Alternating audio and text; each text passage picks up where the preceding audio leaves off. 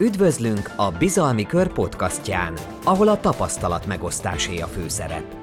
Ebben a podcastban kiváló cégvezetők, nagyszerű szakértők tapasztalatához, gondolataihoz jutsz hozzá. Használd ezeket a gondolatokat a saját céged fejlődésére.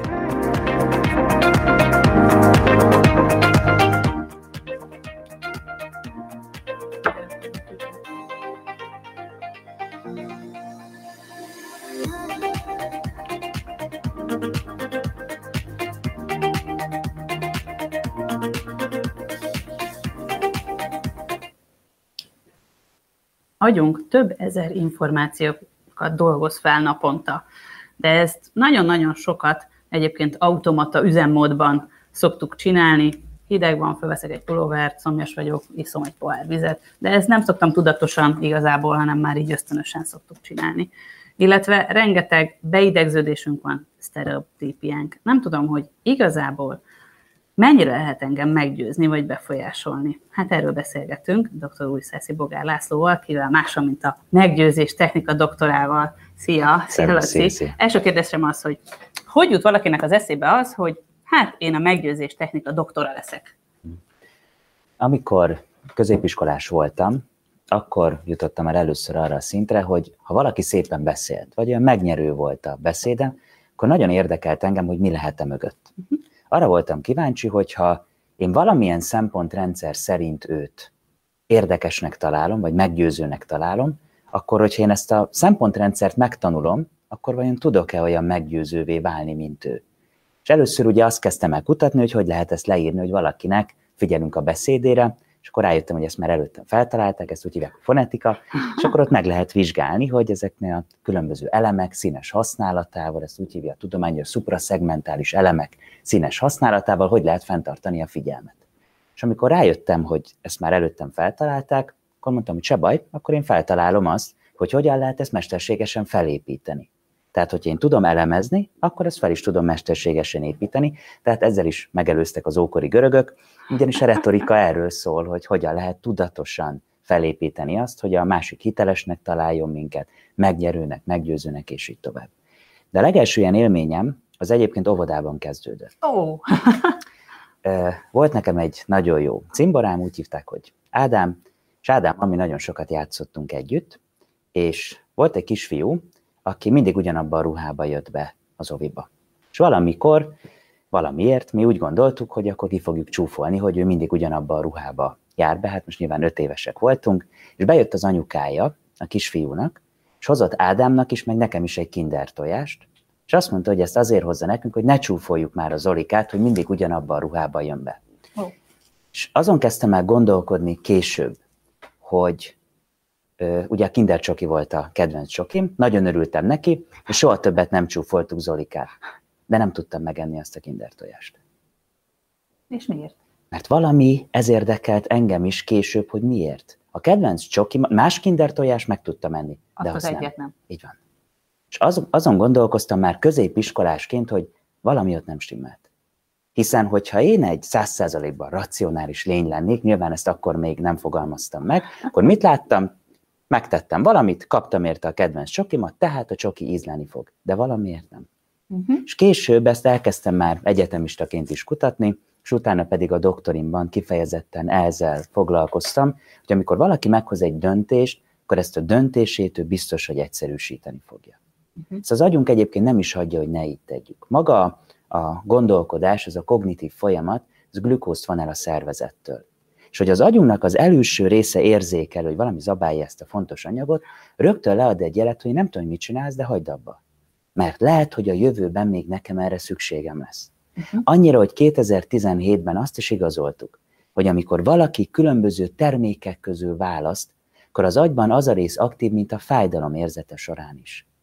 Tehát az agyunk nagyon nem akarja, hogy mi gondolkodjunk. Aztán. Éppen ezért a korábbi közvetlen vagy közvetett tapasztalatok alapján létrehoz egy rendszert, és ez szerint a rendszer szerint akarja meghozni a döntését. És gyakorlatilag a könyvemben végig azt kutattam, hogy ha az emberi agy egyszerűsít, és minden egyes döntéshozatal során egyszerűsít, akkor ha én le tudom írni ezt a rendszert, és utána ezt a rendszert én egy vállalatnak az értékesítésére tudom szabni, akkor vajon el tudom-e azt érni, hogy kiszámítsam, hogy a másik hogyan fog gondolkodni, és hogyha ügyes vagyok, akkor még talán azt tudom is irányítani. És így dolgoztam ki ezt a BDA modellt, ezt a Before, During, After meggyőzés technikai modellt, amiről szól a könyv is. Igen, igen. Ez a Győzz meg és uralkodj egyébként melyik szegmensnek készült leginkább? Elsősorban a személyes eladással fókuszálnak a kutatásaim, tehát azoknak ajánlom jó szívvel, akik személyesen adnak el, és itt aztán gyakorlatilag mindegy, hogy üzleti kontextusban vagy magánélet gyakorlatában szeretnénk használni, ugyanis mindig azt szoktam mondani, hogy a meggyőzés és befolyásolás technikánál a legfontosabb az, hogy megértsük, hogy hogyan működik az emberi elme. Mert hogyha megértjük, hogy hogyan működik az agy, és hogyan működik ez a technika, akkor utána mindegy, hogy almát szeretnénk eladni, feleségünket meggyőzni arról, hogy nézzen meg velünk egy horrorfilmet, és így tovább, ugyanaz lesz a szituáció. Nem azt mondom, hogy ugyanúgy kell eladni vetőmagot, mint ipari akkumulátort, szó sincs róla. Csak azt mondom, hogy az emberi agy ugyanolyan rendszer szerint fog egyszerűsíteni, és nekünk azt kell megtalálni, hogy ebbe a sablomba, ahogy működik az agy, a saját termékünket hogyan tudjuk beilleszteni. Szóval, ha mondjuk én HR-es vagyok, és mondjuk toborzásra szeretném használni, akkor ezt tudom használni akár toborzásra is, mert ugye nagyon fontos, hogy most egy minőségi munkaerőt találjak, szeretném, hogyha itt maradna, hogyha minket választana. Pontosan. Gyakorlatilag ez is egy eladás, csak éppen egy munkakört adok el. Pontosan erről van szó. Itt is, hogyha követjük a BDA modellt, ez nagyon-nagyon röviden úgy néz ki, hogy ugye az emberi agy egyszerűsít. Az első etap, ami szerint egyszerűsít az emberi agy, az a before szakasz, azaz, hogy korábban milyen közvetlen vagy közvetett hatások értek. Ha meg akarok győzni valakit, akkor ne cégbemutatóval kezdjünk, ne arról kezdjünk el beszélni, hogy ISO 9001-es tanúsítvány, ez egyelőre még senkit nem érdekel. Először azt kell megtudnom, hogy a befogadó felet milyen hatások érték azelőtt, hogy mi találkoztunk vele. Korábban... Hát akkor, leülök vele tárgyalni, ugye személyes tárgyalás. Először kérdezem meg, hogy hogy van? Nem feltétlenül. De ez egy alapvetően kérdés, annak ugye? Az adott attitűd tárgyal való korábbi tapasztalatát. Például, mi volt az, ami megragadta a figyelmedet az álláshirdetésben?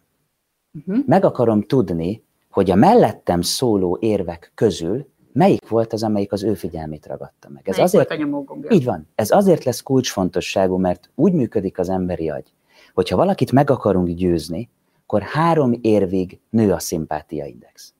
A 4. érvnél megáll ez a növekedés, az 5. drasztikusan csökken, a 6. érvnél pedig az a rész aktivizálódik az agyban, mint az undor érzete során is. Hát bekapcsol az úgynevezett reaktancia. És itt már az ember nem azt vizsgálja, hogy ez a termék jó nekem vagy sem, hanem pontosan valaki akar korlátozni a döntési szabadságomba, inkább nem kell. Mint a 2 éves kislányom. Amikor azt mondom neki, hogy vedd fel a sapkát, mit mond? Nem. Igaz? Pedig hát, hogyha ő kalkulálna, és azt mondaná, hogy kint -5 fok van.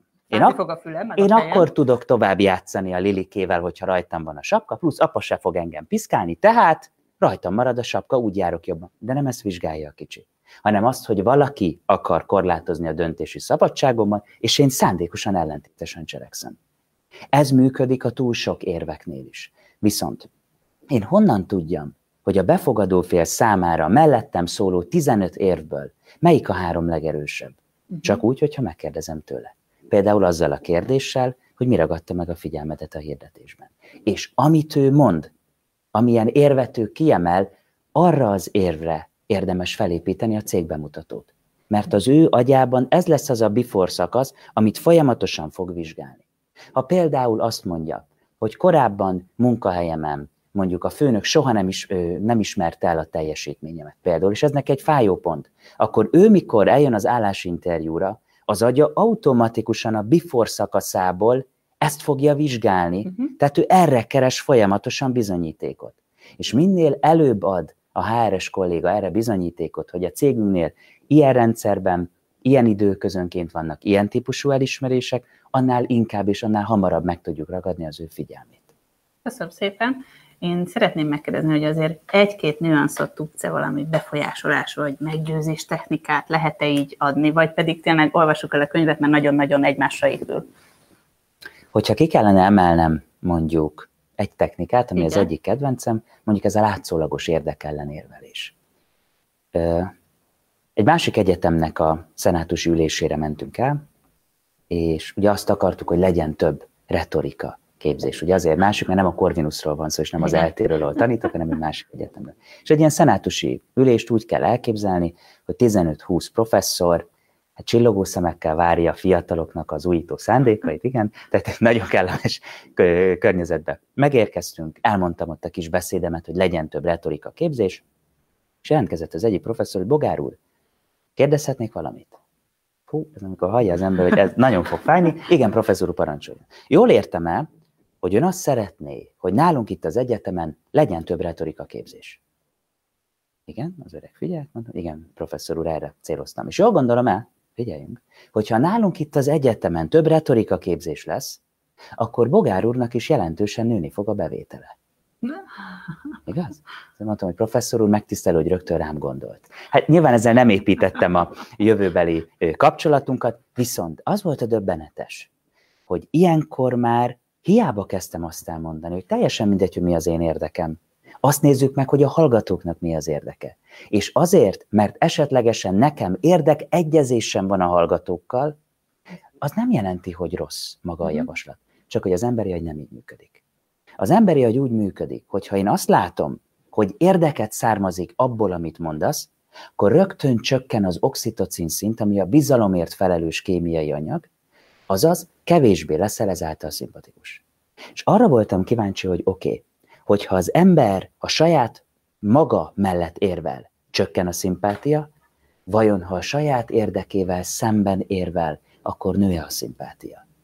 Gyorsan megírtam a tanulmányjegyzetet, hogy akkor itt az én nagy felfedezésem, elvittem a témavezetőmnek, ki mondta, hogy nagyon jó László, de képzelj el, hogy egy görög kutató pont megelőzte önt a publikációval. Igen, úgy hívják, hogy Arisztoteles, aki egy laza 2,5 ezer évvel ezelőtt már leírta ezt a technikát, azaz, hogy nézzük meg ennek nagyon röviden a gyakorlatát, például azt mondom egy tárgyaláson, hogy ezt az adott terméket kinek nem ajánlom, vagy elmondom, hogy nézd, nem biztos, hogy érdemes neked ezt a terméket megvenni.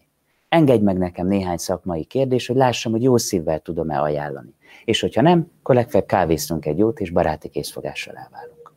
Ez például a látszólagos érdekellenérvelésnek az üzleti gyakorlati megvalósítása. Az igen, köszönöm szépen.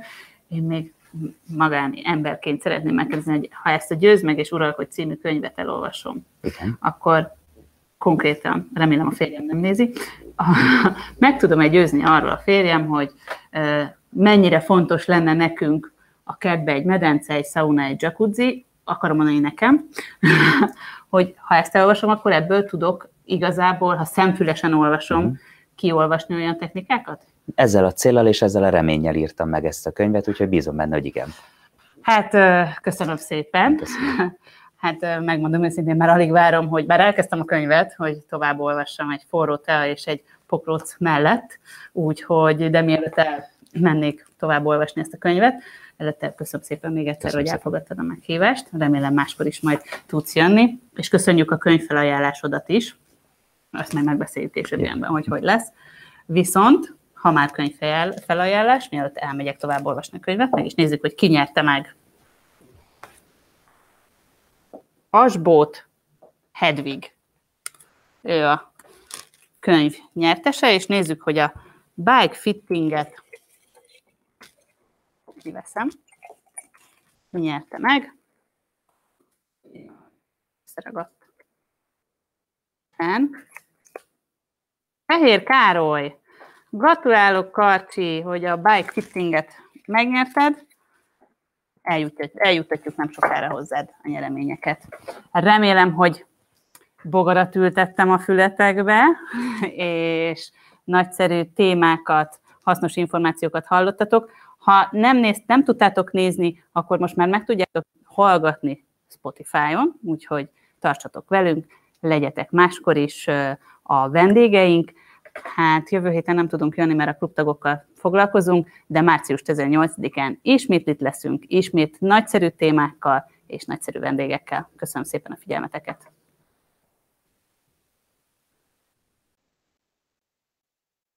Reméljük, értékes volt számodra, amit hallottál. Ha tetszett, oszd meg azzal az ismerősöddel, aki hallgatás közben eszedbe jutott. Vagy nézd vissza videóformájában a Bizalmi Kör Facebook csatornáján. Várunk vissza egy másik podcastban további értékes cégvezetői tapasztalatokkal.